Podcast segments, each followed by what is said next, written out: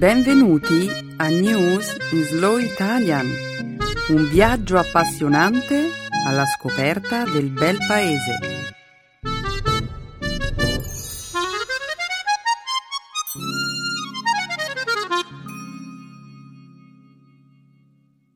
Oggi è giovedì 20 febbraio 2014.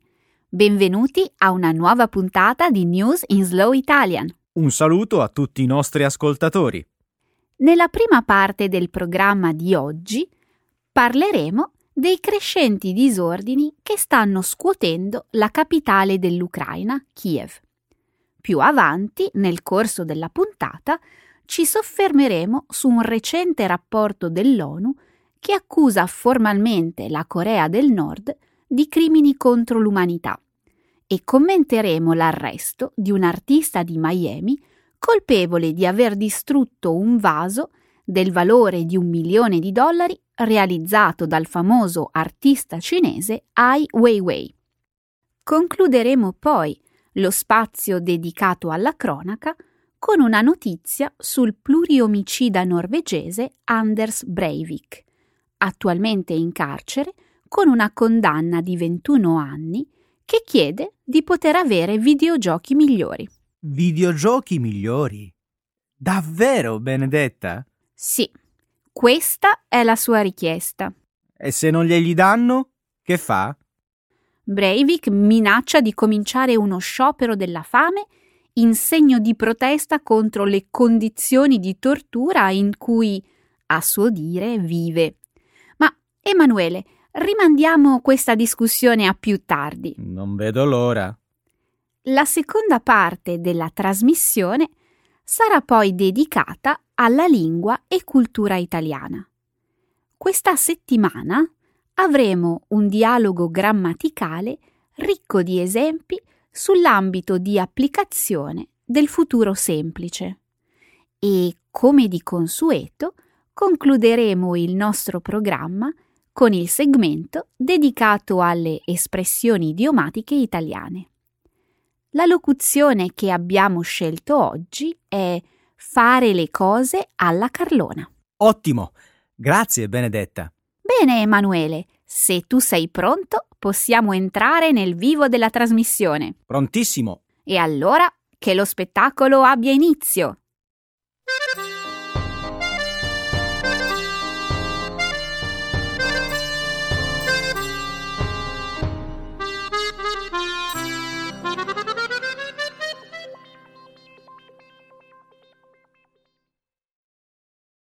Ucraina.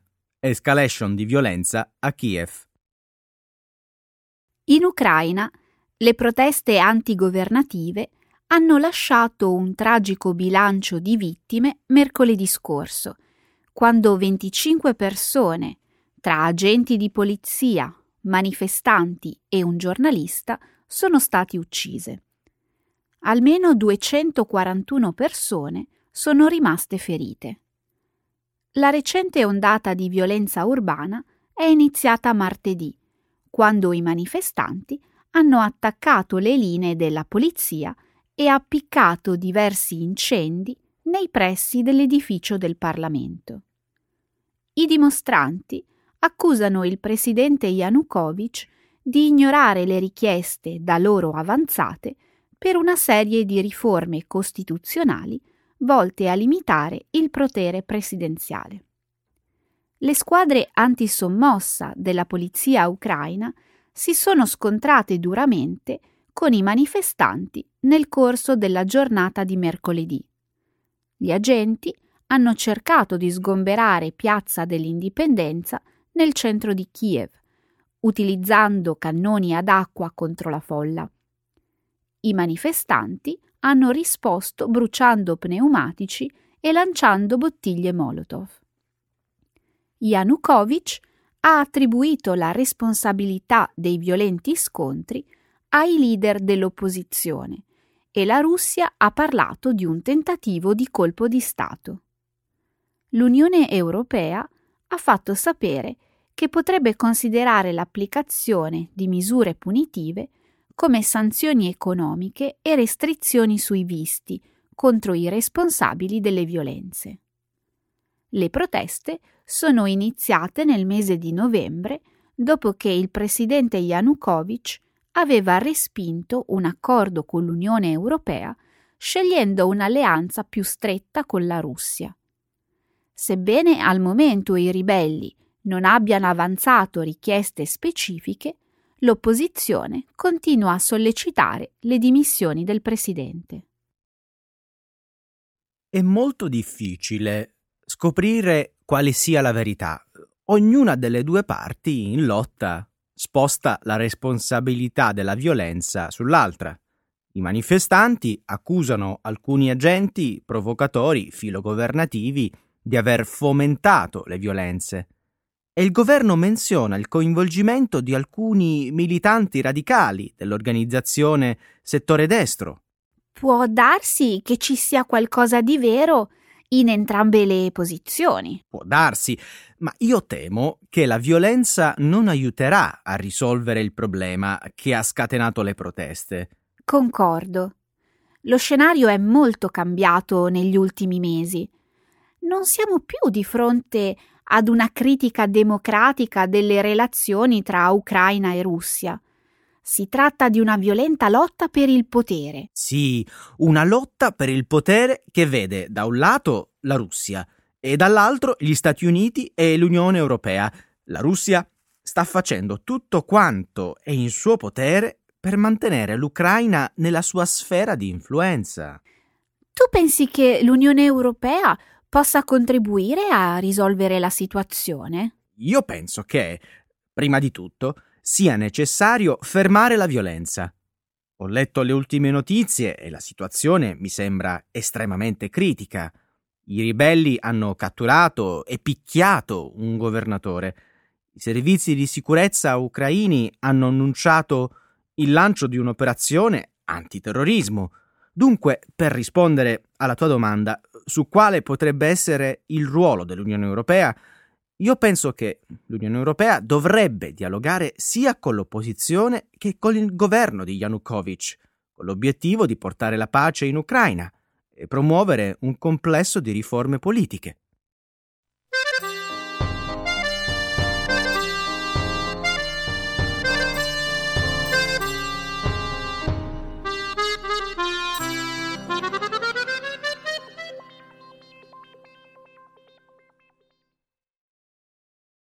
Nuovo rapporto ONU accusa la Corea del Nord di crimini contro l'umanità. L'Organizzazione delle Nazioni Unite ha pubblicato lo scorso lunedì un rapporto nel quale accusa formalmente la Corea del Nord di aver commesso crimini contro l'umanità. Il rapporto, redatto da una commissione di inchiesta composta da tre membri, è il risultato di un anno di indagini. La Commissione ha intervistato numerosi testimoni nel corso di quattro udienze pubbliche svoltesi a Seul, Londra, San Francisco e Tokyo. La relazione sottolinea che il regime di Pyongyang non ha in alcun modo collaborato con l'inchiesta. Le autorità della Corea del Nord non hanno fornito informazioni né hanno consentito l'accesso al paese ai funzionari della Commissione. Il rapporto accusa inoltre il regime nordcoreano di tenere i propri cittadini sotto stretta sorveglianza, vietando loro di viaggiare, discriminandoli sulla base di presunte impurità ideologiche, sottoponendoli a torture e confinandoli spesso in campi di prigionia in condizioni di isolamento. Sebbene il rapporto dell'ONU non abbia valore giuridico, la Commissione si appella alla Corte Penale Internazionale dell'AIA affinché si occupi del caso nordcoreano. La Corea del Nord ha rilasciato un comunicato ufficiale nel quale definisce il rapporto delle Nazioni Unite come lo strumento di un complotto politico volto a sabotare il sistema socialista e indebolire il paese. La Cina, unico alleato della Corea del Nord, ha detto che l'iniziativa dell'ONU non aiuterà a risolvere la situazione dei diritti umani nel Paese e ha definito il rapporto della Commissione una critica assurda. Da tempo eravamo al corrente delle vessazioni in atto nella Corea del Nord, ma ora i racconti dei testimoni hanno dato un volto a tali violenze. Alcuni dei racconti sui campi di prigionia spezzano il cuore. Ho letto anch'io quelle testimonianze e non riesco nemmeno a ripetere le parole che ho letto. La maggior parte di quei prigionieri erano persone comuni che si sono trovate ad affrontare il carcere e la tortura per motivi religiosi o per il semplice fatto di aver visto delle soap opera straniere in tv. Un testimone ha calcolato che almeno 800 prigionieri muoiano ogni anno a causa della malnutrizione, delle malattie infettive e degli incidenti nei campi di lavoro. Tutto ciò mi ricorda le terribili rivelazioni che emersero alla fine della Seconda Guerra Mondiale. Anch'io ho pensato la stessa cosa. Alla fine della guerra la gente diceva se solo avessimo saputo, se solo avessimo saputo. Ma noi questa volta sappiamo. Quindi la vera domanda ora è che cosa possiamo fare? Beh, qualora la Corea del Nord fosse disposta a intraprendere un percorso di trasformazione, il rapporto delle Nazioni Unite suggerisce alcuni punti pratici. Prima di tutto, istituire un sistema giudiziario indipendente e smantellare le proprie armi di sicurezza. Il regime poi dovrebbe rilasciare tutti i prigionieri politici e riformare il codice penale. Sappiamo che tutto ciò non accadrà tanto facilmente. E che dire del fatto di portare la Corea del Nord davanti al Tribunale Penale Internazionale?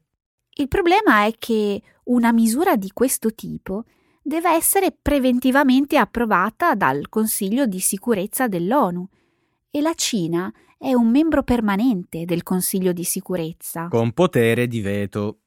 E per ora la Cina non sembra condividere la volontà della comunità internazionale di prendere misure contro la Corea del Nord.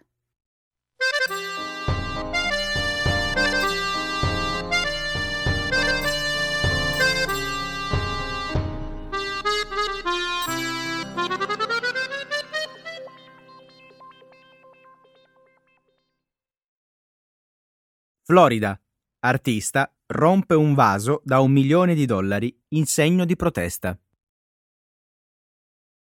La polizia di Miami ha arrestato domenica scorsa un artista locale che aveva distrutto un vaso del valore di un milione di dollari dipinto dal famoso artista cinese dissidente Ai Weiwei. Maximo Caminero 51 anni, di origine dominicana, è stato arrestato con l'accusa di danneggiamento. Secondo il rapporto della polizia, Caminero ha raccolto uno dei 16 vasi dipinti a colori vivaci, attualmente in mostra presso il Perez Art Museum di Miami, lasciandolo poi cadere a terra deliberatamente, mentre il personale di sicurezza del museo cercava di fermarlo. Caminero ha detto alla polizia di aver rotto l'opera d'arte in segno di protesta contro la scarsa disponibilità del museo ad esporre opere di artisti locali. Non sapevo che il vaso fosse così prezioso, ha poi dichiarato Caminero al Miami New Times e ha detto di essere un ammiratore di Ai Weiwei. I 16 vasi che compongono l'installazione, ognuno dei quali è stato immerso in un bagno di vernice dai colori vivaci, hanno circa 2000 anni e risalgono all'epoca della dinastia cinese Han. Sulla parete dietro l'installazione di Miami ci sono tre foto che ritraggono Ai Weiwei nell'atto di lasciar cadere uno dei vasi. Da tempo l'artista incorpora vasi e manufatti antichi nelle proprie opere, provocando le critiche di chi pensa che l'applicazione della vernice colorata rappresenta uno sfregio delle opere originali. In passato, Ai Weiwei ha attirato su di sé l'attenzione internazionale criticando le politiche del governo cinese in materia di democrazia, libertà di espressione e diritti umani.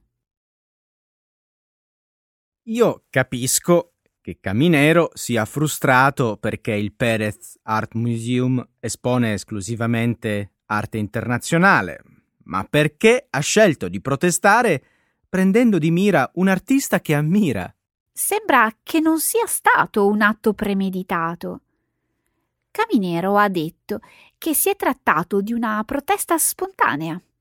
Dice che l'idea gli è venuta vedendo le foto di Ai Weiwei alle pareti, nelle quali l'artista è ritratto mentre rompe un vaso antico cinese facendolo cadere a terra. Beh, in un certo senso è comprensibile.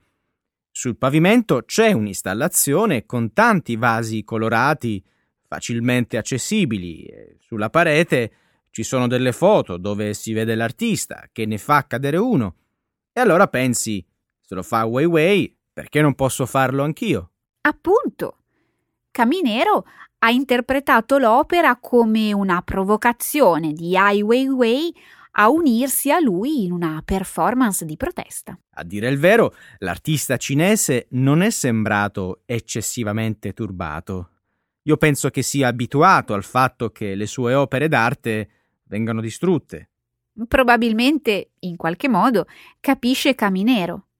Weiwei stesso ha più volte sottolineato come le sue opere non siano mai esposte in Cina. Ma questo è dovuto al fatto che il suo rapporto con le autorità cinesi rimane profondamente conflittuale. La situazione di Caminero è diversa. Lui critica la politica del museo, che non offre agli artisti locali l'occasione di esporre le proprie opere. E ora, dopo l'accusa di danneggiamento, se lo può scordare. Non avrà nessuna possibilità di esporre le sue creazioni. Io non ne sarei così sicuro. La pubblicità negativa non esiste, specialmente negli ambienti artistici. Il mondo dell'arte ama le polemiche e probabilmente Caminero ha dimostrato di avere le carte in regola. Che intendi dire? Sai com'è? Butta dalla finestra un oggetto qualunque e questo diventa parte di una performance e acquista valore.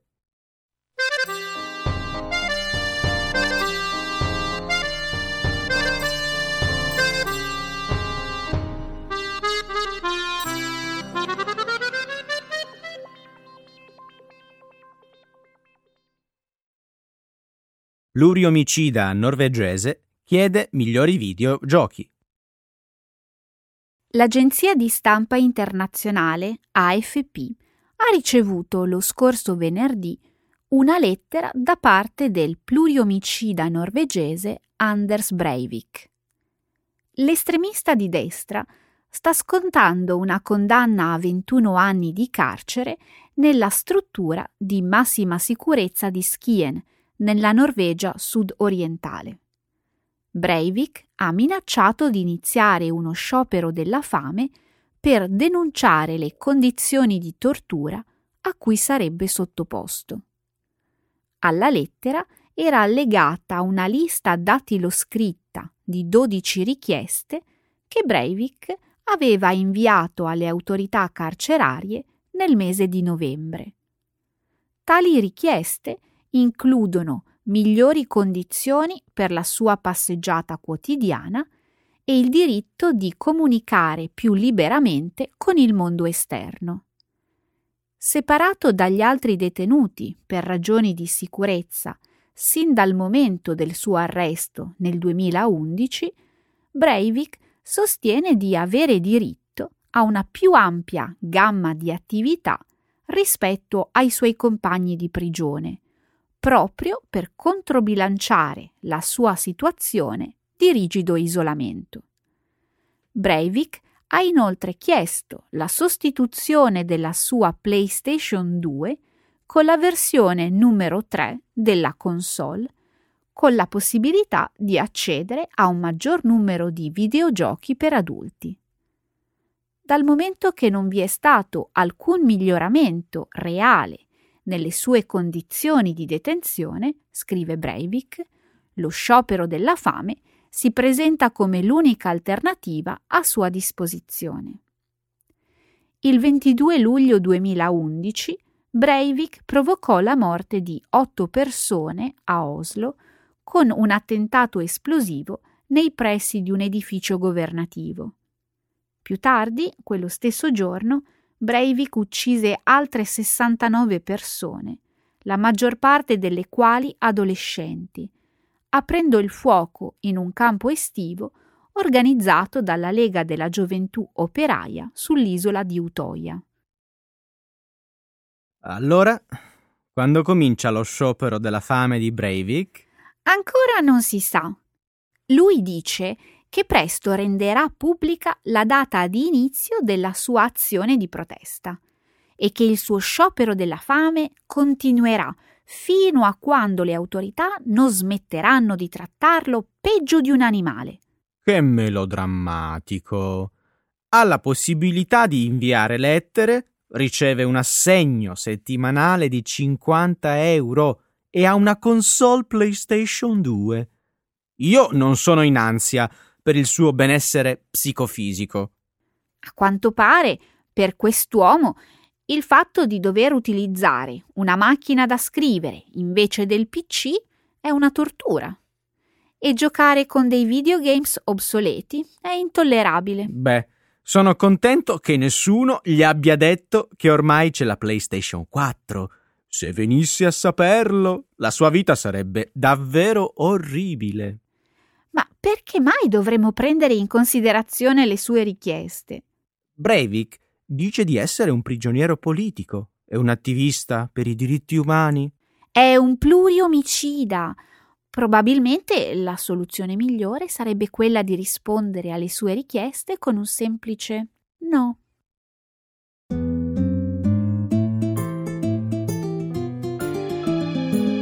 Adesso la grammatica. Per capire le regole di una lingua poetica.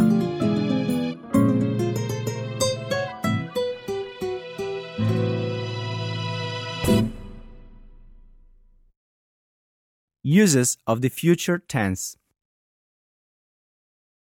Senti una cosa. Se ora ti chiedessi eh, qual è l'evento cinematografico più antico e famoso della storia, che cosa mi risponderesti? Beh, direi l'Academy Awards. È un evento famosissimo. Su questo non c'è dubbio. Non so poi se sia pure il più antico. Fai bene a dubitare perché in effetti non lo è. In realtà rispondere alla mia domanda non sarà per nulla facile. Ho un'idea. Se indovinerò, mi darai almeno la possibilità di scegliere l'argomento di cui parleremo nel prossimo incontro? Va bene, accetto la scommessa. E ti darò un suggerimento. Quando ti dirò dove si svolge, capirai subito di quale evento sto parlando. Ok? Sei pronta? Si svolge in Italia. Troppo facile. È chiaro che stai parlando della Mostra internazionale d'arte cinematografica di Venezia. Ma eh, posso dire una cosa? Secondo me continui a sbagliare. Perdonami, ma sono in errore su che cosa? Sul fatto che il Festival del Cinema di Venezia sia il più antico? Impossibile. Ricordo bene la data della prima edizione, 29 agosto 1932. 1932. Mi dispiace contraddirti, ma l'evento più antico che celebra la cinematografia è l'Academy Awards di Hollywood. Infatti, il primo Oscar fu assegnato nel 1929. 1929. Chissà, Forse un giorno ti darò ragione, ma non adesso. Hollywood e Venezia ospitano due eventi solo apparentemente simili. Beh, sì, è vero, sono due eventi unici. Ora sarei curiosa di conoscerne le differenze. Spero che un giorno potrai spiegarmi tutto ciò. Non ti farò aspettare molto, ma prima fammi sentire cosa sai tu a proposito dell'Academy Awards. Va bene, con piacere. L'Oscar è un premio che viene assegnato ogni anno dall'Academy of Motion Picture Arts and Sciences. Un'organizzazione composta da quasi 6.000 professionisti del cinema. Il premio, naturalmente, si basa su una logica competitiva. Su questo non c'è dubbio. Gli Oscar infatti si assegnano per il miglior film, la miglior regia, la miglior attrice, eccetera. Dunque, qual è la differenza con Venezia? Lo potrai capire da sola se ci rifletti un attimo. Ti spiego meglio. Come ben sai, il Leone d'Oro è un premio conferito nell'ambito di una prestigiosa rassegna artistica. Certo, lo so. L'evento si svolge nel contesto della Biennale di Venezia. Bravissima. Il festival si colloca sullo sfondo di una spettacolare esposizione d'arte contemporanea. Vedi, Forse ora sarai d'accordo con me. Forse sarò un po' lenta, ma continuo a non capire. Dici che l'Oscar e il Leone di Venezia sono due premi che si inquadrano in due contesti molto diversi. Ma come? Semplice. Mentre l'Academy Awards è soltanto una cerimonia di consegna di premi, il Leone d'Oro, essendo legato alla Biennale, è un momento esplorativo sull'arte filmica. Ho capito. Quello di Venezia sarà pure il più vecchio tra i festival, ma come evento che celebra il cinema, l'Academy Awards è il più antico. Ok. Ogni tanto bisogna saper perdere. Vorrà dire che il Festival cinematografico di Venezia rimane il secondo evento più vecchio dopo l'Oscar. Andrà bene così? Ecco le espressioni, un saggio di una cultura che ride e sa far vivere forti emozioni.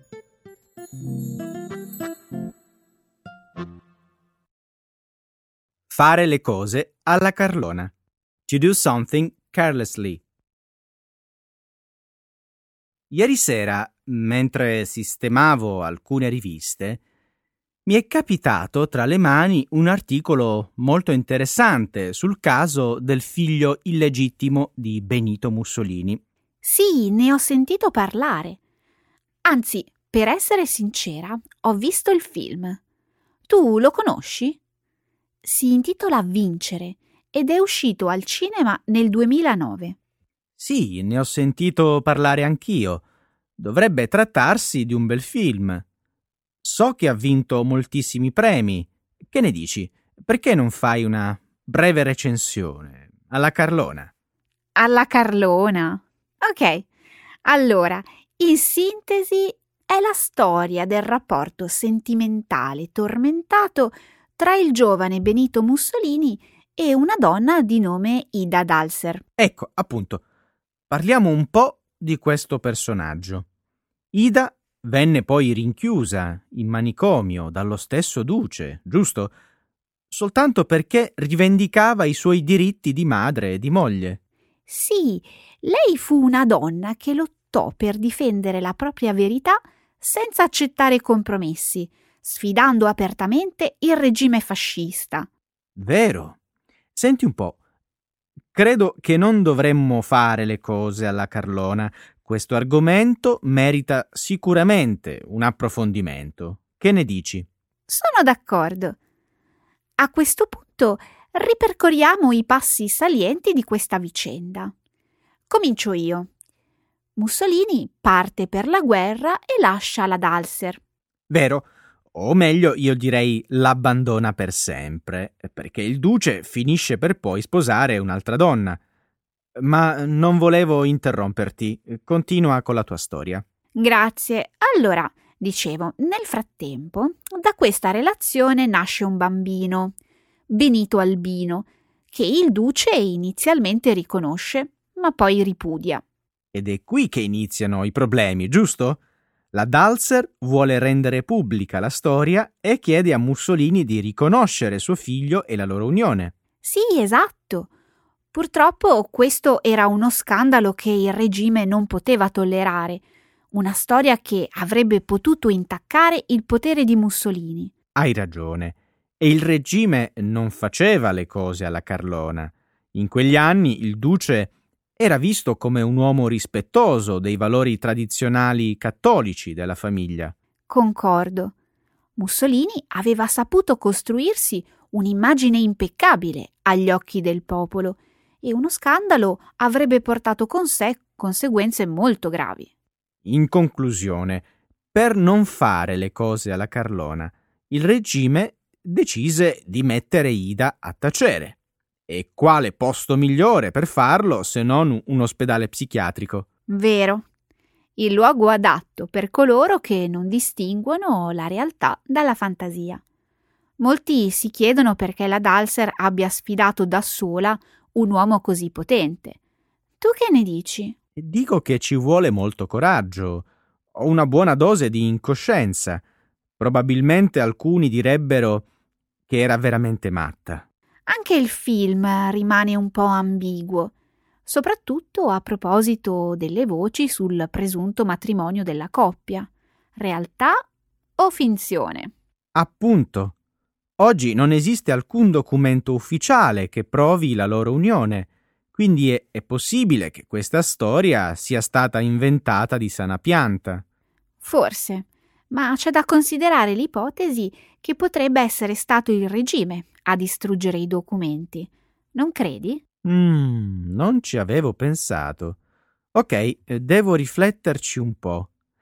Che ne dici se rispondo alla tua domanda la prossima settimana? E nel frattempo vedo il film.